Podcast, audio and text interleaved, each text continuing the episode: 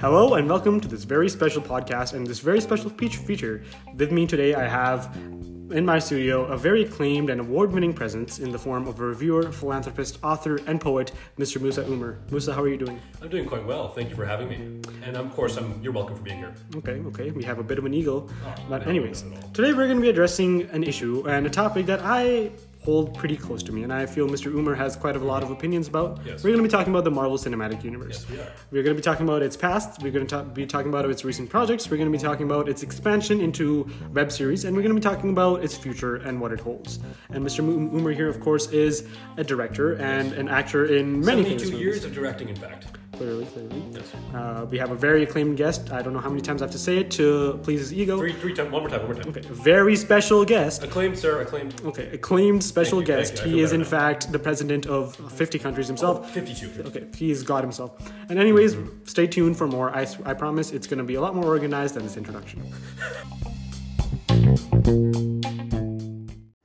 All right, so I want to start off today by just establishing your basic opinions on the MCU as a whole. Obviously, it's really brought superheroes and that genre into the spotlight, and a lot of its basic characters and its movies are becoming household names. So, what are your general opinions on what it's done right and wrong so far? Right, so I think we'll start with Marvel's success, the mm-hmm. reason why it has that success. And Yeah. I think that's mostly because of accessibility. Mm-hmm. Marvel provides a very general audience for their movies. Mm-hmm. Although they're, the negative may being that their storytelling and things that like intricate dialogue and things such as that are mm-hmm. not as developed. Yeah. They do have a more intrigue to like children. Any age can go and watch a Marvel movie. Mm-hmm. That's what makes them so popular, right? That's why you see everybody talking about the newest Marvel movie. Mm-hmm. It's because they can go with their friends, their family, basically anyone. So, are you saying that accessibility and simplicity are its greatest strengths? I believe so. I think when it comes down to it, that's why it's so popular, is because of the accessibility and the fact that it's so simple to comprehend. Yeah. Although in recent times, I will have to say that that accessibility is going down due to things like Disney Plus, mm-hmm. subscription fees forcing you to understand in mm-hmm. order to understand the story, because you have to know what's happening prior to watching the movie. So, to establish your basic opinions, you would say that you're someone who is generally positive of Marvel and what they've done so far? I think Marvel has done a great amount of things for the movie industry. You know, as a mm-hmm. director myself of 72 years, I, I've seen movies evolve a lot. Mm-hmm. I was back back when they were black and white. I was there, right? I was Yeah. the guy who made that movie. Mm-hmm. Um, but I have to say that introducing a new concept comes with a lot of downfalls as well, Yeah. a lot of drawbacks. And Marvel- some of those, obviously, we'll be addressing later. Yes, so of course. Stay in. Stay, stay tuned. Yeah. So, Musa, as you were just saying, you think that Marvel's accessibility or Mm-hmm. Yeah. its simplicity has really gone down because of Disney Plus and the new introduction.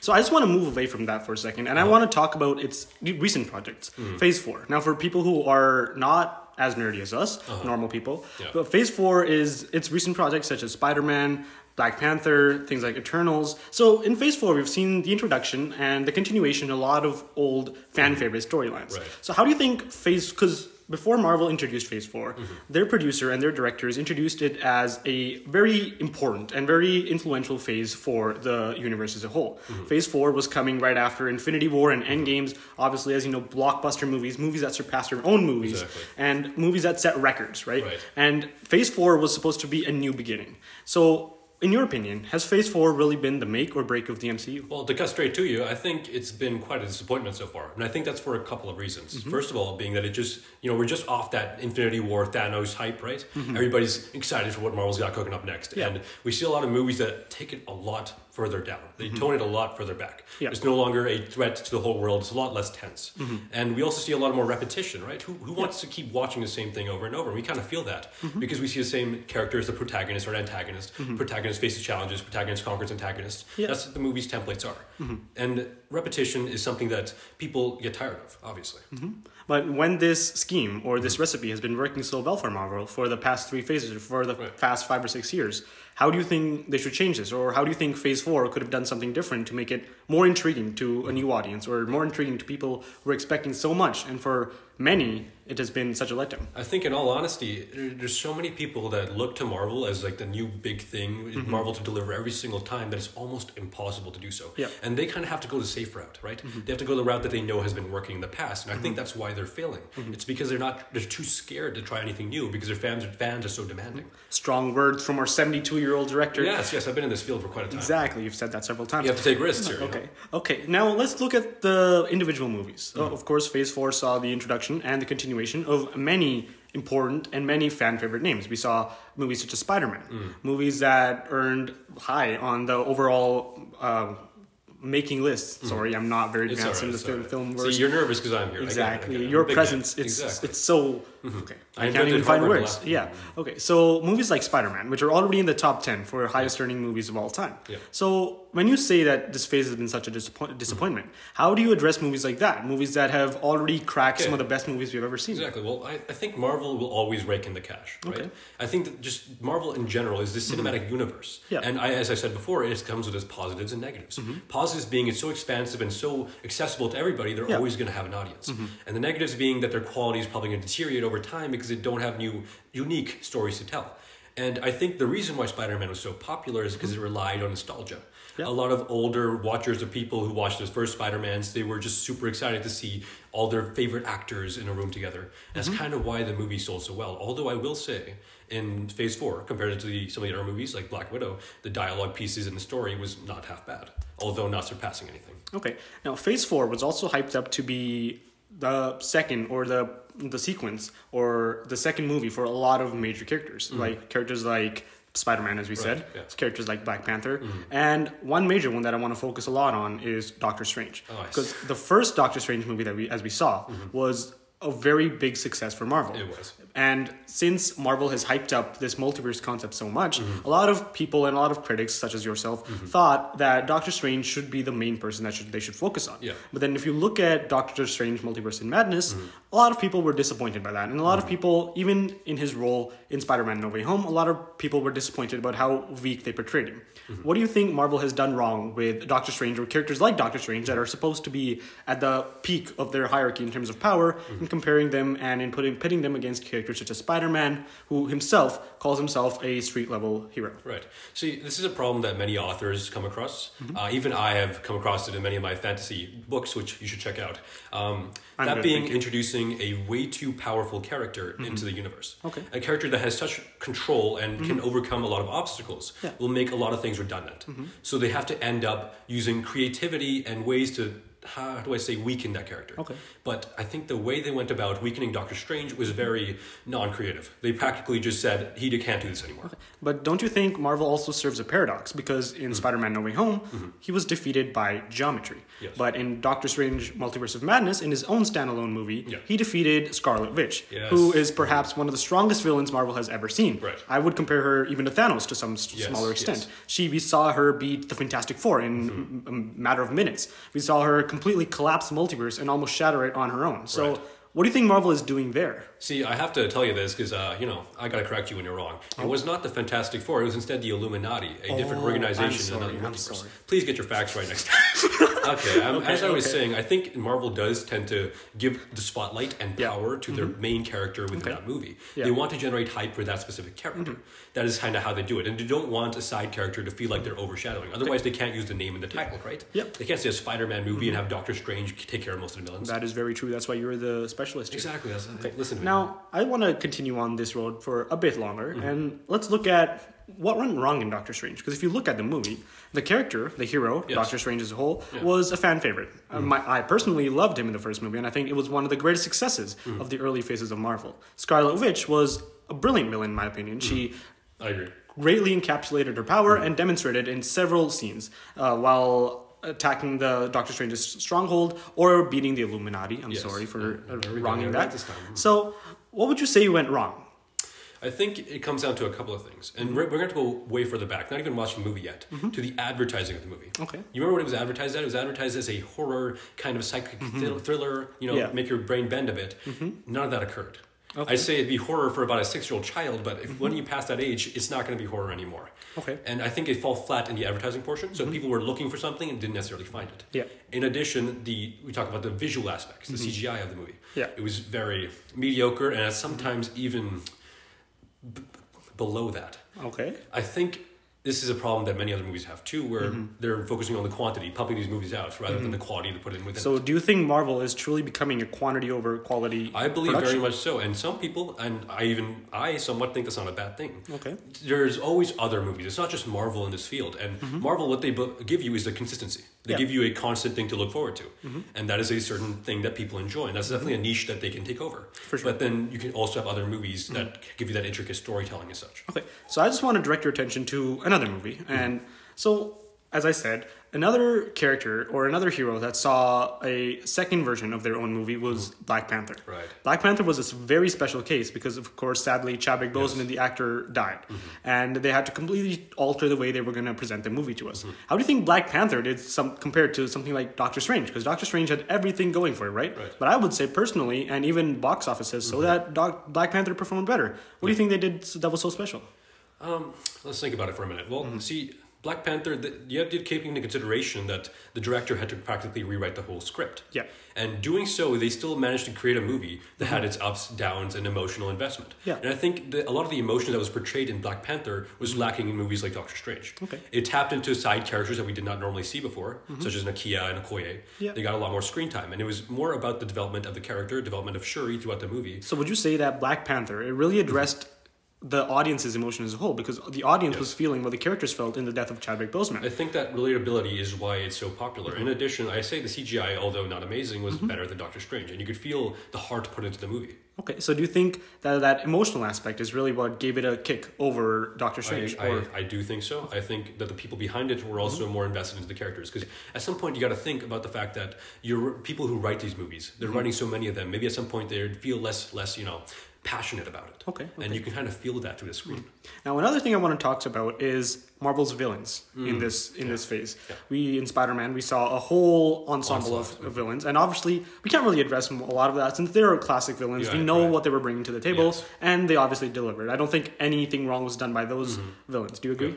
I agree too. Mm-hmm. I think they were more of a nostalgia. Like those characters are kind of caric- caricatures of themselves. They focus on one mm-hmm. personality trait and they advance that. Now let's look at other villains. Scarlet Witch, uh, other than the Vision and WandaVision series that we saw on Disney Plus, Mm-hmm. Yeah. this was the first real time we saw her in a negative light. Right. And of course, I think she did pretty well. I think she established herself as a very strong villain. Mm-hmm. And then let's look at another villain, and we were talking about Black Panther previously. Mm-hmm. So let's look at Namor. Namor was a completely new character that we were introduced to. Mm-hmm. So, what is your opinion on Namor and like his casting, his role, and his figure and his character overall? How was it flushed out in Black Yeah, let's Panther? start with the casting, right?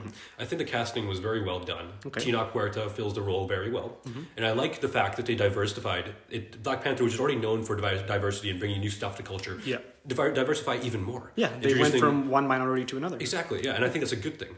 I very much think that it added more life to the movie. Okay. And uh, I do think that the portrayal of the character was um, well done, but the character's arc and their story themselves were a bit basic. Like, you understand what I'm trying to say. Yeah. It's, I want to defend my homeland, so I have to do a greater wrong for my people. Of course. Mm-hmm. It's a story that we've seen many times before.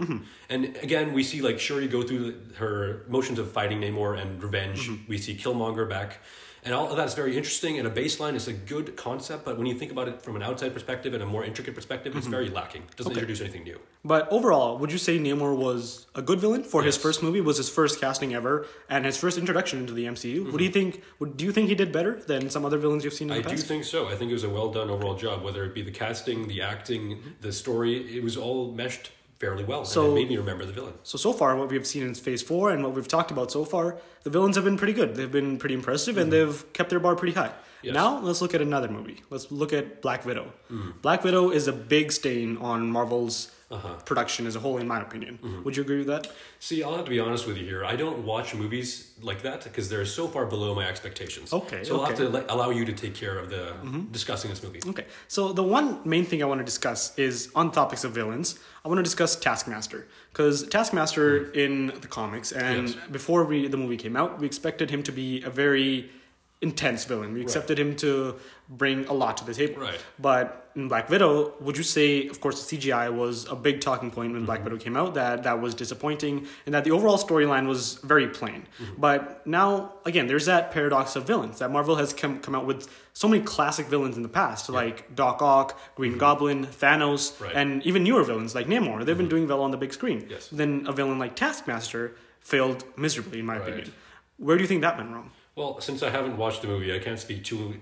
Of course, much to you it. don't watch movies like that. Right, it's course. Mm-hmm. so mediocre. I could never. My eyes would not even sit through it. Okay, so now that we've basically covered all the old heroes, Mm-hmm. let's look at some new ones that were introduced in this phase. And of course, we're going to address the Disney Plus aspect later, Right. but I want to focus on one major movie that I know you've watched and I know you're a fan of, and I personally haven't watched Hmm. Shang-Chi. Oh, yeah.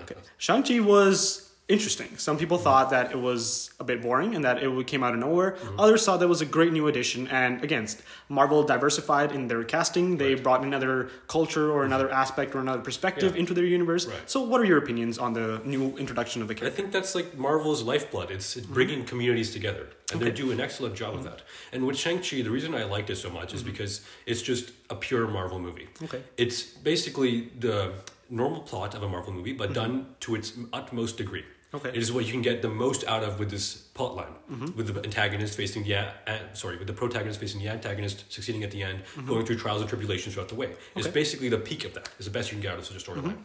So, now that we've addressed all the major movie projects that came out during Phase 4, Mm-hmm. Yes. why would you say, because in your opinion, at the start of Phase 4 was pretty disappointing for you?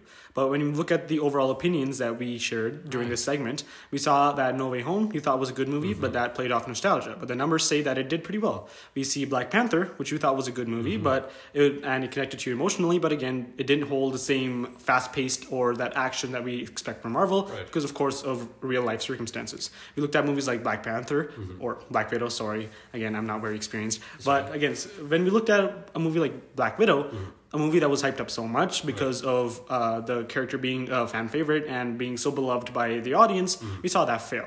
But then we saw a movie like Shang Chi uh, that succeeded. Mm-hmm. And now another movie that I want to talk about, another new introduction, and another paradox, I think, because. Mm-hmm. With Shang-Chi, an introduction and- of a new cast, Yes. that succeeded fairly well, I wouldn't you say? Yeah. But then there was another new introduction of cast that we saw, and another new ensemble of characters that we saw introduced, Mm-hmm. the Eternals. That movie, of course, I personally haven't seen, and I'm not sure if you have seen either. Right. But the reviews for that that I've heard from several other acclaimed reviewers, such as yourself, Yes. are pretty negative. So why do you think Marvel is so hit and miss? Where why has the consistency been going going down between movies like Shang Chi, which is a new introduction, Eternals is a new introduction? Mm-hmm. Where do you think that went wrong? It's a very interesting thing to say, like, 'cause I couldn't properly pinpoint why some movies do well and why some don't. Of course. So we'll continue this discussion later on. Phase four overall, would you still say it's been a disappointment? I mean, I'd say that you've convinced me that it has not. I think Okay. there has been some proper successes in it, and Okay. it brings about the topic of people seeing failure a lot more clearly than they see success. That is Mm-hmm. an and with interesting take. something as large as Marvel, it becomes even more magnified. Great. Thank you for your opinions, and we'll be back shortly with our previous segue of quantity versus quality. All right, so one of the main things that we did allude to in our last segment mm-hmm. was quantity versus quality. Obviously, that's the age old argument that how do you strike that correct balance? Because if you look at maybe some of the older phases since like phase one, phase two, we saw a very small amount of projects come through in that mm-hmm. time. We saw very little that was introducing us into the universe, but again, I would argue that the quality of those was very, very high. They were mm-hmm. very intricate, they were very precise with what they released, and maybe with the number of projects that we see now being released in phase three, phase four, it has gone up drastically. So, mm-hmm. what is your opinion? Is Marvel really facing that dilemma now of quantity versus quality? I think so, and that's because, like, in, in a way, they've opened Pandora's box. They Mm-hmm. have so much content now and so Yeah. much to cover over. Mm-hmm. They have to go with the quantity route. But I still believe they could have quality in their movies. I, I'm not. It's something that eludes me. Right? Okay. They have the budget and they can afford many CGI artists and to pay them well. Mm-hmm. But for some reason, even still, their CGI quality sometimes wavers. Okay. So, in your opinion, has Marvel's greatest strength always just been their CGI? No, no, no, not at all. It's the fact that they can immerse someone into a different universe. Okay. And you think CGI is the best tool to do that? I do think so. I think visually doing it is the best way to do so. So, would you say that the stories that have been released, right? Mm-hmm. The do you think the quality in the storytelling or the plots does has that gone down, or is it just in CGI and like the visual aspect of it? I believe the quality has not gone down, and I think if you look back to some of the older movies, we see a lot of the same plot. Mm-hmm. Okay. We don't see anything too extravagant, but it's because it was the first time it's been done Yeah. Mm-hmm. that it was so intriguing to many people. But now they're using the same formula over and over, it just becomes less intriguing. Okay, so your main argument is that just visual appeal is extremely important in a Marvel movie for you. I agree. You would say that that immersification of you in New World, that's what you were looking for when you go into a Marvel Mm-hmm. Yeah. movie. And obviously, Marvel is heavily reliant on that action and sort of immersing you into that world. Yes. In movies like, I would say movies like Infinity War or Endgame, we saw the best of their CGI work. agree. But after that, it's been a steady decline. Wouldn't you agree? I agree too because they have so much stuff to cover, Mm-hmm. and they don't have the proper resources for some reason to cover them properly. So perhaps when your biggest movie ever, like Infinity War and Endgame came out, mm-hmm. a lot of their CGI staff was focused on that one project. But like, of course, now that they've spread them so thin mm-hmm. across Disney Plus series, mm-hmm. across several different movies, do you think that staff is being overworked to an extent, or where they can't focus on one project since they've been given so much stuff to deal with? I think this is a truth that people have to understand. They're obviously being overworked. Okay. It's not possible to have that many people work on so many projects. So how does Marvel address this? Because as uh, we've already seen, and as their producers and directors have introduced us, Yeah. the, they have plans for several, several years into the future. They have plans that date until 2027 even. Times that, you know, maybe a newer generation would be coming into Marvel. So when they already have so many plans, and those plans can only be achieved in that time with so much quantity of product and production being released, how do they fix that? Because if you sort of thin out the amount of movies that you're releasing, of course, that's going to increase the amount of time that it takes to cover the same amount of, of product or the same amount of stuff. So, how do you think they address that? See, this is what makes me extremely glad that I'm not in their position Mm-hmm. because I feel they've already misstepped. Okay. They've announced what they're going to do in the future. They've announced their timeline, so now they have to meet them. Mm-hmm. Yeah. Mm-hmm. The only reasonable solution to this problem of too much quantity and mm-hmm. too much to cover is to just cover it at a slower pace. Okay. That way you're delivering the quality and you have a lot higher of a lifespan Mm-hmm. for your universe. Okay, so one of the main movies that I want to focus on in this segment, in the argument of quantity versus quality, mm-hmm. is the new Thor movie, mm-hmm. Thor: Love and Thunder. Right. See, the Thor franchise has always been quite polarizing for a lot of people. We saw the first couple movies take pretty negative reviews in a time that Marvel was really stepping their game up. We saw series such as Iron Man, we saw Spider Man, we saw movies like that really come through. We saw se- franchises such as Captain America, Black Panther start, start off with such a bang. Mm-hmm. And then there was this one outlier. There was an outlier of Thor. Yes. Thor's first movie, Thor: The Dark World. They were all big disappointments. Mm-hmm. But then in the recent past, we saw a change in the director. We mm-hmm. saw Taika Waititi come in, and he directed perhaps what is the savior of the Thor franchise, and that was Thor Ragnarok. Yes. Would you agree that that was an amazing movie and basically a lifesaver for that franchise and the character? I am currently unable to call any movie amazing apart Okay. from my own. It was a very good Okay. movie. Believe it at that. It was a Okay, good movie. okay. So maybe a bit of ego playing through there. No, no, no. Okay, okay, maybe just facts. So, Exactly. but then when you look at this fourth movie or this fourth fourth in- installment, Mm-hmm. this character that is one of your mainstays. He's one of the original 5 Mm-hmm. that really established and defined this MCU, and he's one of the last left since they have killed off so many, like Captain America or Iron Man. Yes. He his importance and his relevance really increases in magnitude. Mm-hmm. And then when you look at his new movie, which was talked about for so long, because what it would change in the character and what it would bring around, Yes. we saw Thor Thor Love and Thunder come out.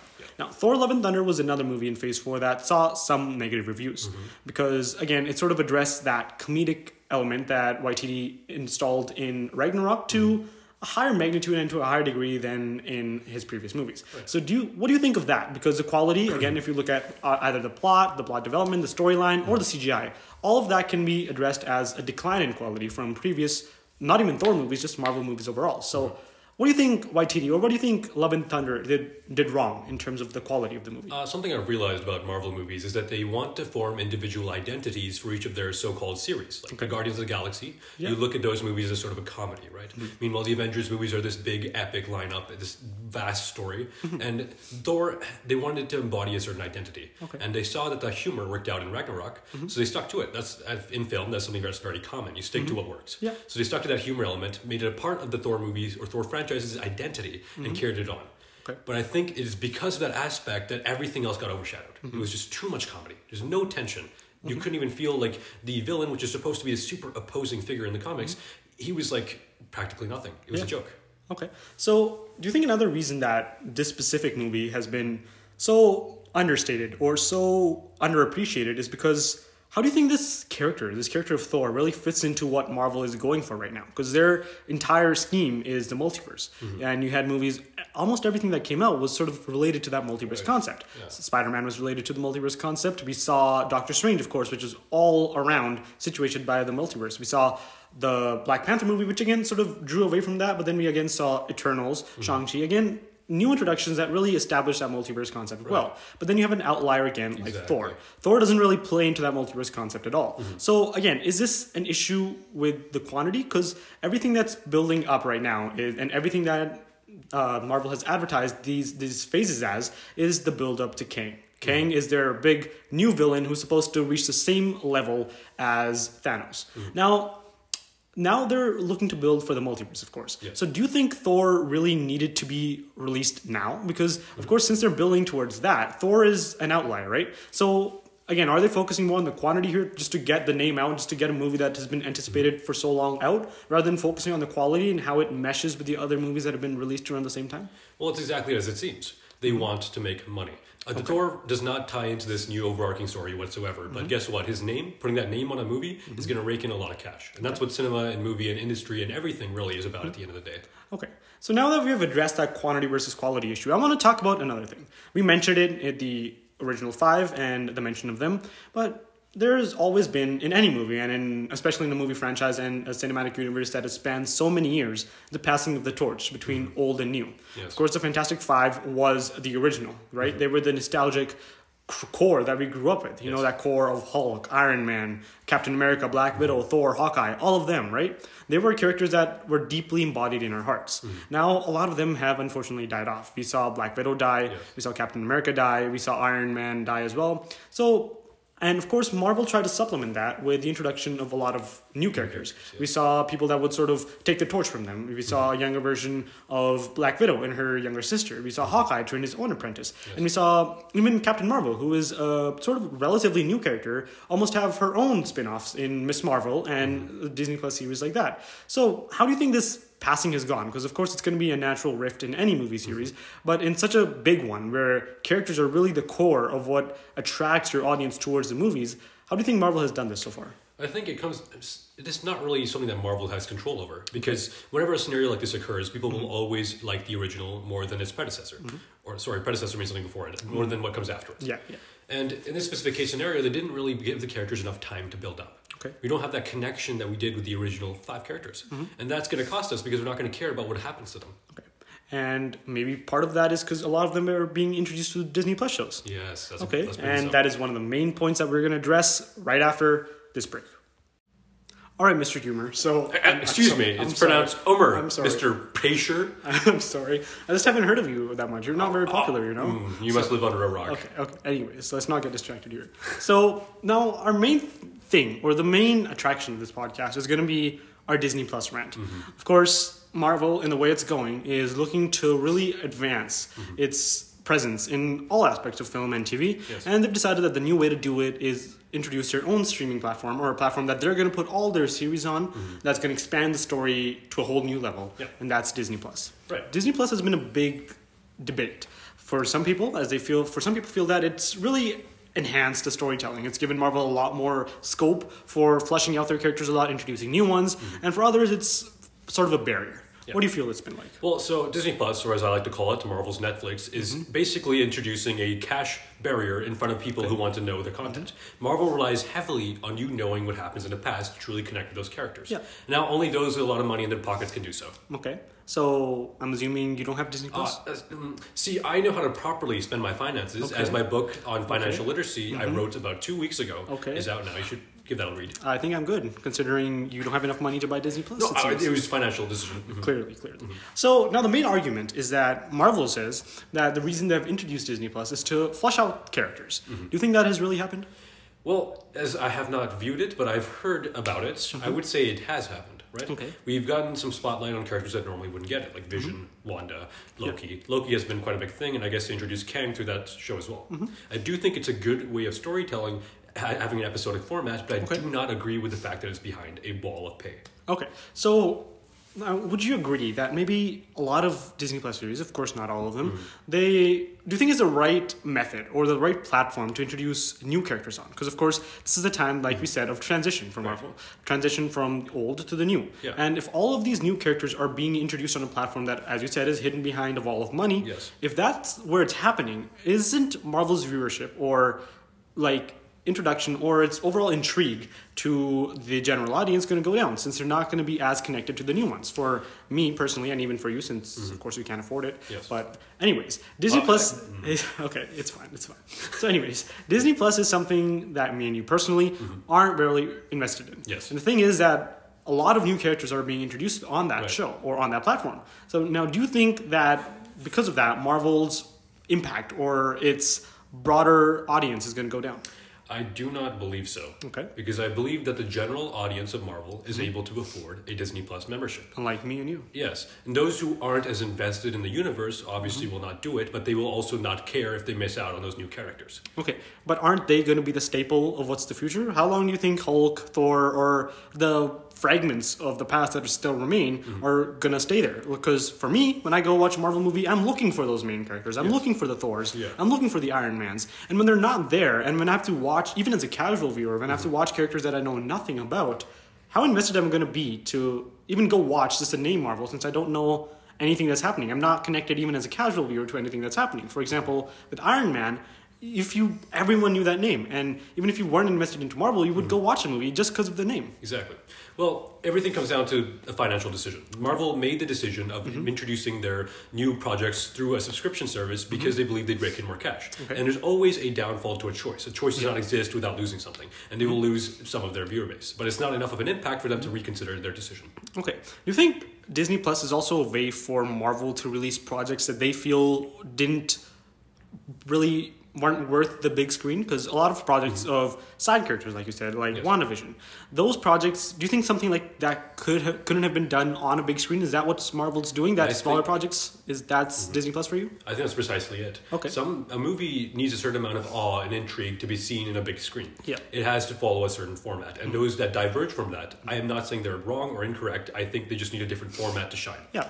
Now, one main series that hasn't come out yet, but that I want to focus on is that of Ironheart. Mm-hmm. Now, even the name itself or the title isn't something that a lot of people would be familiar with. Yes. The only reason I'm familiar with the title is because of Black Panther. Right. The character Riri Williams was introduced in the Black Panther movie, mm-hmm. and she's getting her own spin-off already in Ironheart. Mm-hmm. What do you feel about that? That a character so, so new has been introduced, right? And she's obviously, as you can see, since she fits into that sort of passing the torch to the new, to the next generation. Yes. Do you think characters like that, characters that no one's really going to be attracted to since we don't know anything about them, mm-hmm. or they haven't established their own sort of, they haven't staked out their own claim in mm-hmm. the Marvel universe? Do you Yeah. think series like that are really worth taking away the CGI and the, the staff from bigger uh, productions or bigger projects, such as you know your big box screen movies? Well, all names have to start somewhere. If we think mm-hmm. back to it, the first Iron Man movie, who knew what Iron Man was? Okay. No one did. So it has to build on a foundation. It's really difficult to have a character, people care about a character without first having an original movie for them.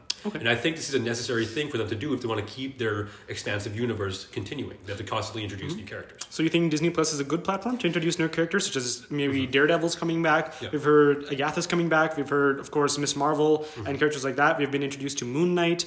All of those characters, since they're coming back, do you think that's or being introduced on this platform? Do you think that's a good way for Marvel to do it, sort of secondary to their big projects? In all honesty, yes. It's because there's a lot of people that enjoy Marvel and they mm-hmm. need a lot of content to keep them intrigued into mm-hmm. the universe. And this is how they supply that additional content. And there's some mm-hmm. really intriguing stuff on those platforms, which I do not have, um, that a lot of people enjoy. And I think it is honestly a good thing. And in the corporate world we live in, it is almost a necessary thing. It's how they make additional money. And do you think Disney Plus is also a place for Marvel to really provide what fans want that can't be done in the universe because of the place and the timeline it is in right now? For mm-hmm. example, Loki. Yes. Loki was, of course, in the big sc- big scheme, an extremely important series on Disney Plus. It introduced us to Kang, and it really introduced us to the concept of the multiverse as a whole. But Loki was a character that was a fan favorite, of mm-hmm. course. In my opinion, he was probably one of the most touching heroes for me. Mm-hmm. And ever since his death in Infinity War, fans had been rallying and hoping for another view or another glimpse of Loki. So do you think Disney Plus is also a good expansion in that way that they can address characters that maybe don't fit into the overall aspect of Marvel anymore, mm-hmm. but that are still fan favorites and that can still contribute in some way to the story? Contributing to the story is more of a second hand. The first hand being they are a fan favorite. That means that more people will go to watch the series when it mm-hmm. comes out, the more money they'll make. Mm-hmm. In addition, things like What If are also Yeah. more of just, hey, come here, watch this. You didn't get to see it, but you can see it if you give me your money. So do you think Disney Plus is more than cash grab then? I well, it's obviously more than a cash grab. We live in a world that's like dominated by streaming services, and it, the competitor of Netflix, it is indeed more than a cash grab. It's a Disney version of Netflix, and it's almost a necessary thing that needs to exist. So one of the main things that I also want to look at is Marvel's competition. Now, Marvel's competition is going to be on a lot of different bases. You can look at obvious comp- comparisons to the DC uh, franchise, but one of the main comparisons I want to look at is since we mentioned Disney Plus and the streaming services, Yeah. something like Netflix, Yeah. something like Amazon Prime. Mm-hmm. You think Marvel or that franchise is really trying to take over these streaming services as well and try to dominate that field as well, or is that supplementary, or is that secondary to them? I think they're trying to dominate it as well. I Okay. mean, it's a big market and it's a very mm-hmm. successful market, and we see recently mm-hmm. Netflix seems to be weakened. It's a good opportunity to strike. Okay. Things like Amazon and Marvel or Disney Plus are beginning to rise more than Netflix mm-hmm. because Netflix is introducing things like higher prices and even at some extent ads on their platform. Okay. So, do you think this is the right time for Marvel to be staking out their own claim and separate empire that they've never been in with a new streaming service like Disney Plus? Or do you think they should be focusing a lot more on the buildup of their core, which is their films? Well, what they should be doing is based on what makes them the most profit. And currently, what will make them the most profit is dominating other markets. Okay. If we want to talk about this, we can. Is, Marvel itself is an intellectual property. Yeah. It can have many different subsections, and we mm-hmm. even see games of Marvel being made nowadays. Mm-hmm. And all this stuff is to target an audience in order to gain money. Okay. But do you think all of this is basically an advertisement or sort of an introduction or a pathway to the movies? Do you think that the movies are still the core, or do you think Marvel is moving away to Disney Plus? I think the movies will always be the core. It's what started and ignited the entirety of Marvel. Mm-hmm. But nowadays, it feels less like an advertisement to the movies and more mm-hmm. like separate entities that you can also invest into. Okay. So, do you think Disney Plus has been a hit or a miss for Marvel so far? I think it's been quite a hit. Okay. I, I'd say it's been raking in a lot of money. Mm-hmm. But then another, oh, of course, I agree with you that Marvel Plus or Marvel Plus, sorry, Disney Plus has a lot of great series and a lot of Yes. great integrations into the Marvel universe that have really expanded the character base. Yeah. But then there have been some series on there that I personally, if I dare say so, I feel have been sort of a waste of time. Mm-hmm. Yeah. Sort of series that have taken away from the main story while not providing anything meaningful. Yeah. Mm-hmm. Series like She-Hulk. She-Hulk was the second last Marvel project that came out in Phase Four. The last, of course, being Black Panther. So, do you think series like that? Do you think, for me, in my opinion, were they really trying to introduce a new character, or was that just sort of an advertisement, or sort of just a marketing campaign of trying to introduce, sort of bring back Hulk and introduce a new character from the comics that we haven't really heard about? I think She Hulk's entire existence is due to the popularity of Hulk. Okay. They know if they make a show that even mm-hmm. subsets or has Hulk Hulk as a sub character, a lot of people would view it. Yeah. And that's kind of the entire reason for She Hulk's existence. In, in addition to the diversity and having a woman in the role, that'll also mm-hmm. intrigue an audience. Okay. So, do you agree me agree with me then that there are some series that are maybe taking away from the main story and taking the resources because She-Hulk was quite a long series Yes. or quite a long season. There were around eight or nine episodes in that. Do you think that is taking away resources from, as you say, the core of Marvel, its hmm. movies?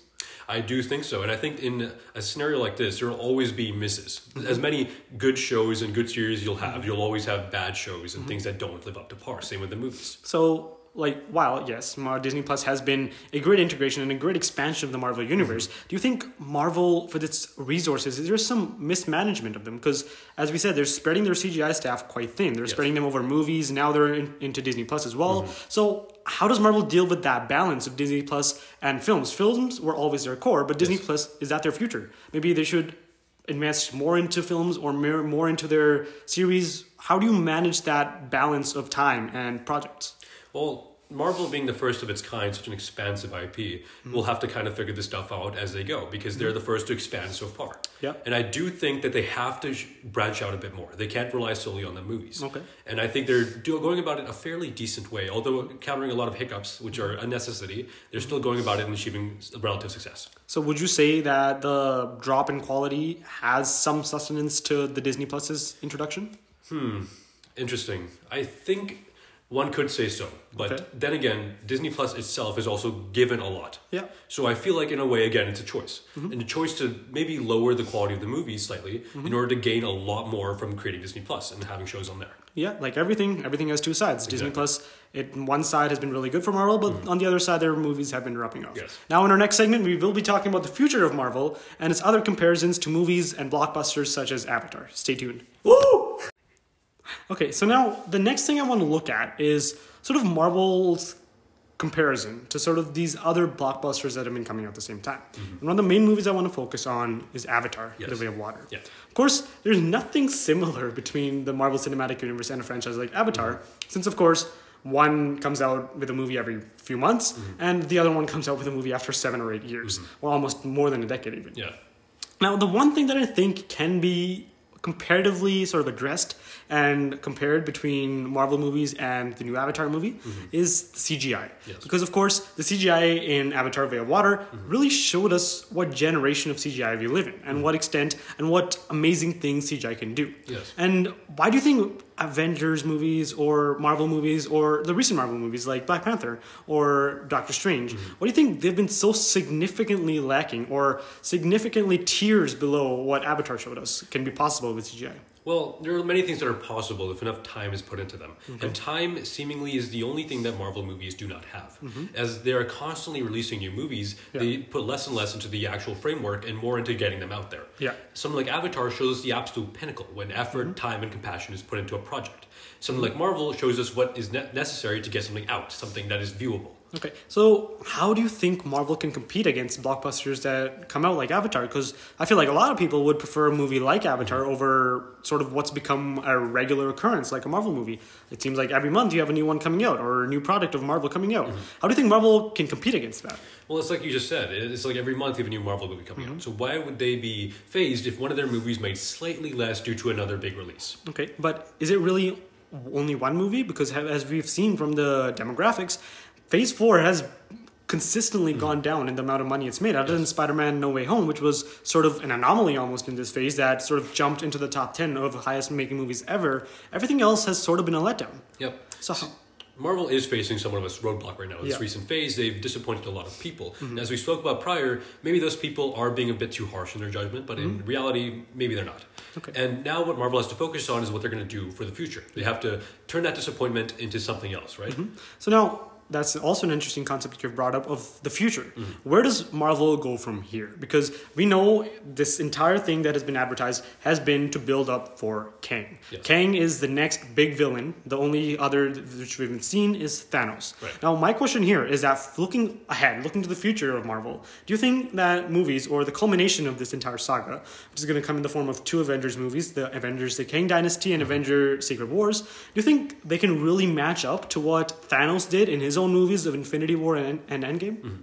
Uh, I'm a bit cynical, so I'm going to have to answer with no because I mm-hmm. feel that Thanos he brought an entirely different thing to the movies, Okay. to to the big screen. He mm-hmm. brought this daunting force that was built up over ten years of cinema. Okay. Meanwhile, Kang is basically trying to repeat that, but in like one tenth of the time frame. Okay. To truly accomplish what Thanos did, you're practically going to have to repeat it. You're going to have to pose a threat to the universe, and we've always already seen a threat to the universe in the form of Thanos.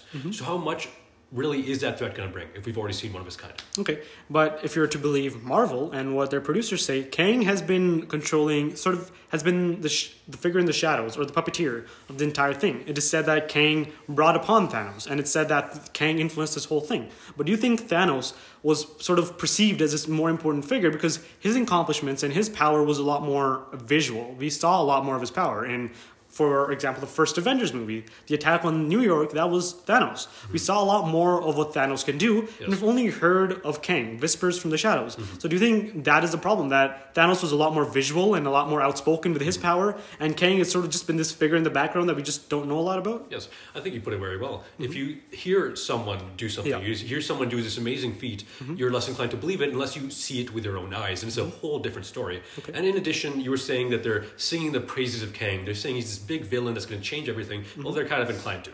It's how they're going to advertise. It's how they're going to draw people in. It's, Mm-hmm. it's, a, it's a business. Okay. Now, if you look at another thing that I want to address is the movies or the projects that each of the villains has been addressed in. For example, if you saw Thanos, Yes. Thanos was addressed in probably the biggest Marvel movie before Infinity War, which was the first Avengers movie, which was the first sort of coming together and the bonding of all the Avengers. Okay. Now, Yes. okay, we have quite an immature audience here. And, no, no, Uh-huh. nothing like that. Okay, anyways. Now, but with Kang, you see, a lot of his introduction has come through something like Loki or projects like, and he's supposed to be the big main attraction in Ant Man as well. So, do you think the names that you choose to associate with villains like Thanos or King really influence what your audience is going to think of them? I think so as well because like with Thanos we see this our, our main cast our Iron Man's our Captain Americas. Mm-hmm. Now with Kang we have Ant Man. That's not a very opposing. Is there a bit of a judgment being made there? Yes, I mean, if we see the Ant-Man movies, you can see that the character in itself is somewhat of a joke, right? We see there's a lot of humor involved with those movies. A similar problem to what happened with Thor: Love and Thunder. Okay. We need to see this character in a different light, a different version of themselves to truly make Kang an opposing threat. So now that we were looking at projects that haven't been released, like for example Ant Man, Mm-hmm. now what do you think the future of Marvel really is? We talked about it a bit that they can perhaps replicate what they did with Thanos in accordance to what they're going to do with Kang, but let me propose a new idea. What about the end of the MCU? Do you think hmm. that can ever be achieved? I think, well, they want to constantly keep raking in money. So the mm-hmm. reason why they're expanding their IP is because mm-hmm. at some point it's going to have to end. At some point there has to be a finish line. Because if there's not, the quality is going to deteriorate to such a level where they're consuming more resources than their, the income they're making. Mm-hmm. And when that occurs, they're going to go to their other branches that they've already created. Those branches are going to sprout into their own trees.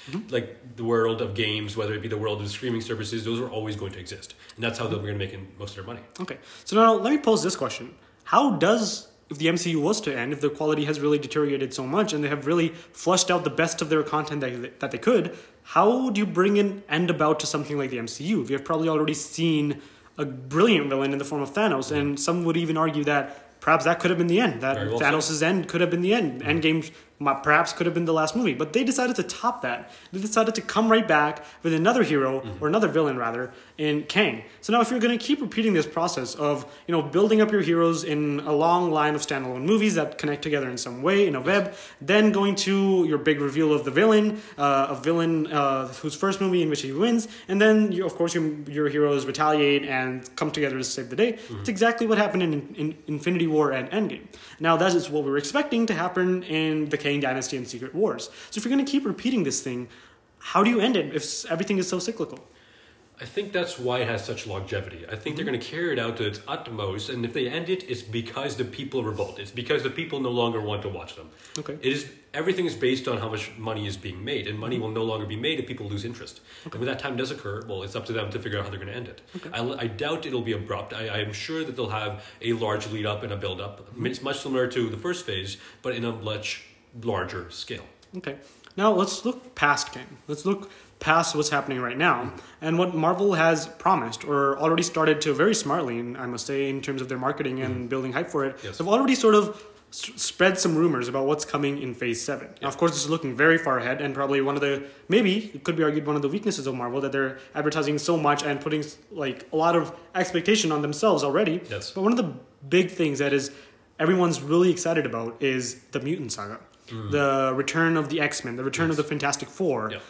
What is that prospect like to you?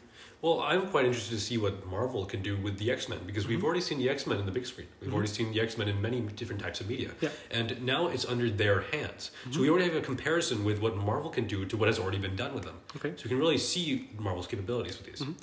Now, how do you think these sagas really gel together? Because if you look at Thanos and if you look at this Kang saga, has there really been some spillover? Because Thanos ended, and right away we were back at it with another big villain, right? Yes. Now, do you think how realistic it is it to really just abruptly end one saga and go to another? Like, for example, their movies sort of weave together in this web. Mm. Do you think their sagas should sort of do the same thing? Like, how do you imagine this Kang saga ending, and then right away we're jumping into a completely different movie with different characters, different heroes being introduced in the Mutant Saga. I think that's just how they're going to go about it. I do not think there's going to be much carryover within the phases. In mm-hmm. a way, they also want to think of it like this: a new, brand new person to the Marvel franchise, mm-hmm. right? They, this is the fifteenth phase, right? We're, we're deep into it, mm-hmm. and they're starting out on the first movie of this new phase. Mm-hmm. They probably want to clean the slate a little bit, so the person who comes into this uh, cinematic universe does not have to watch every single past movie.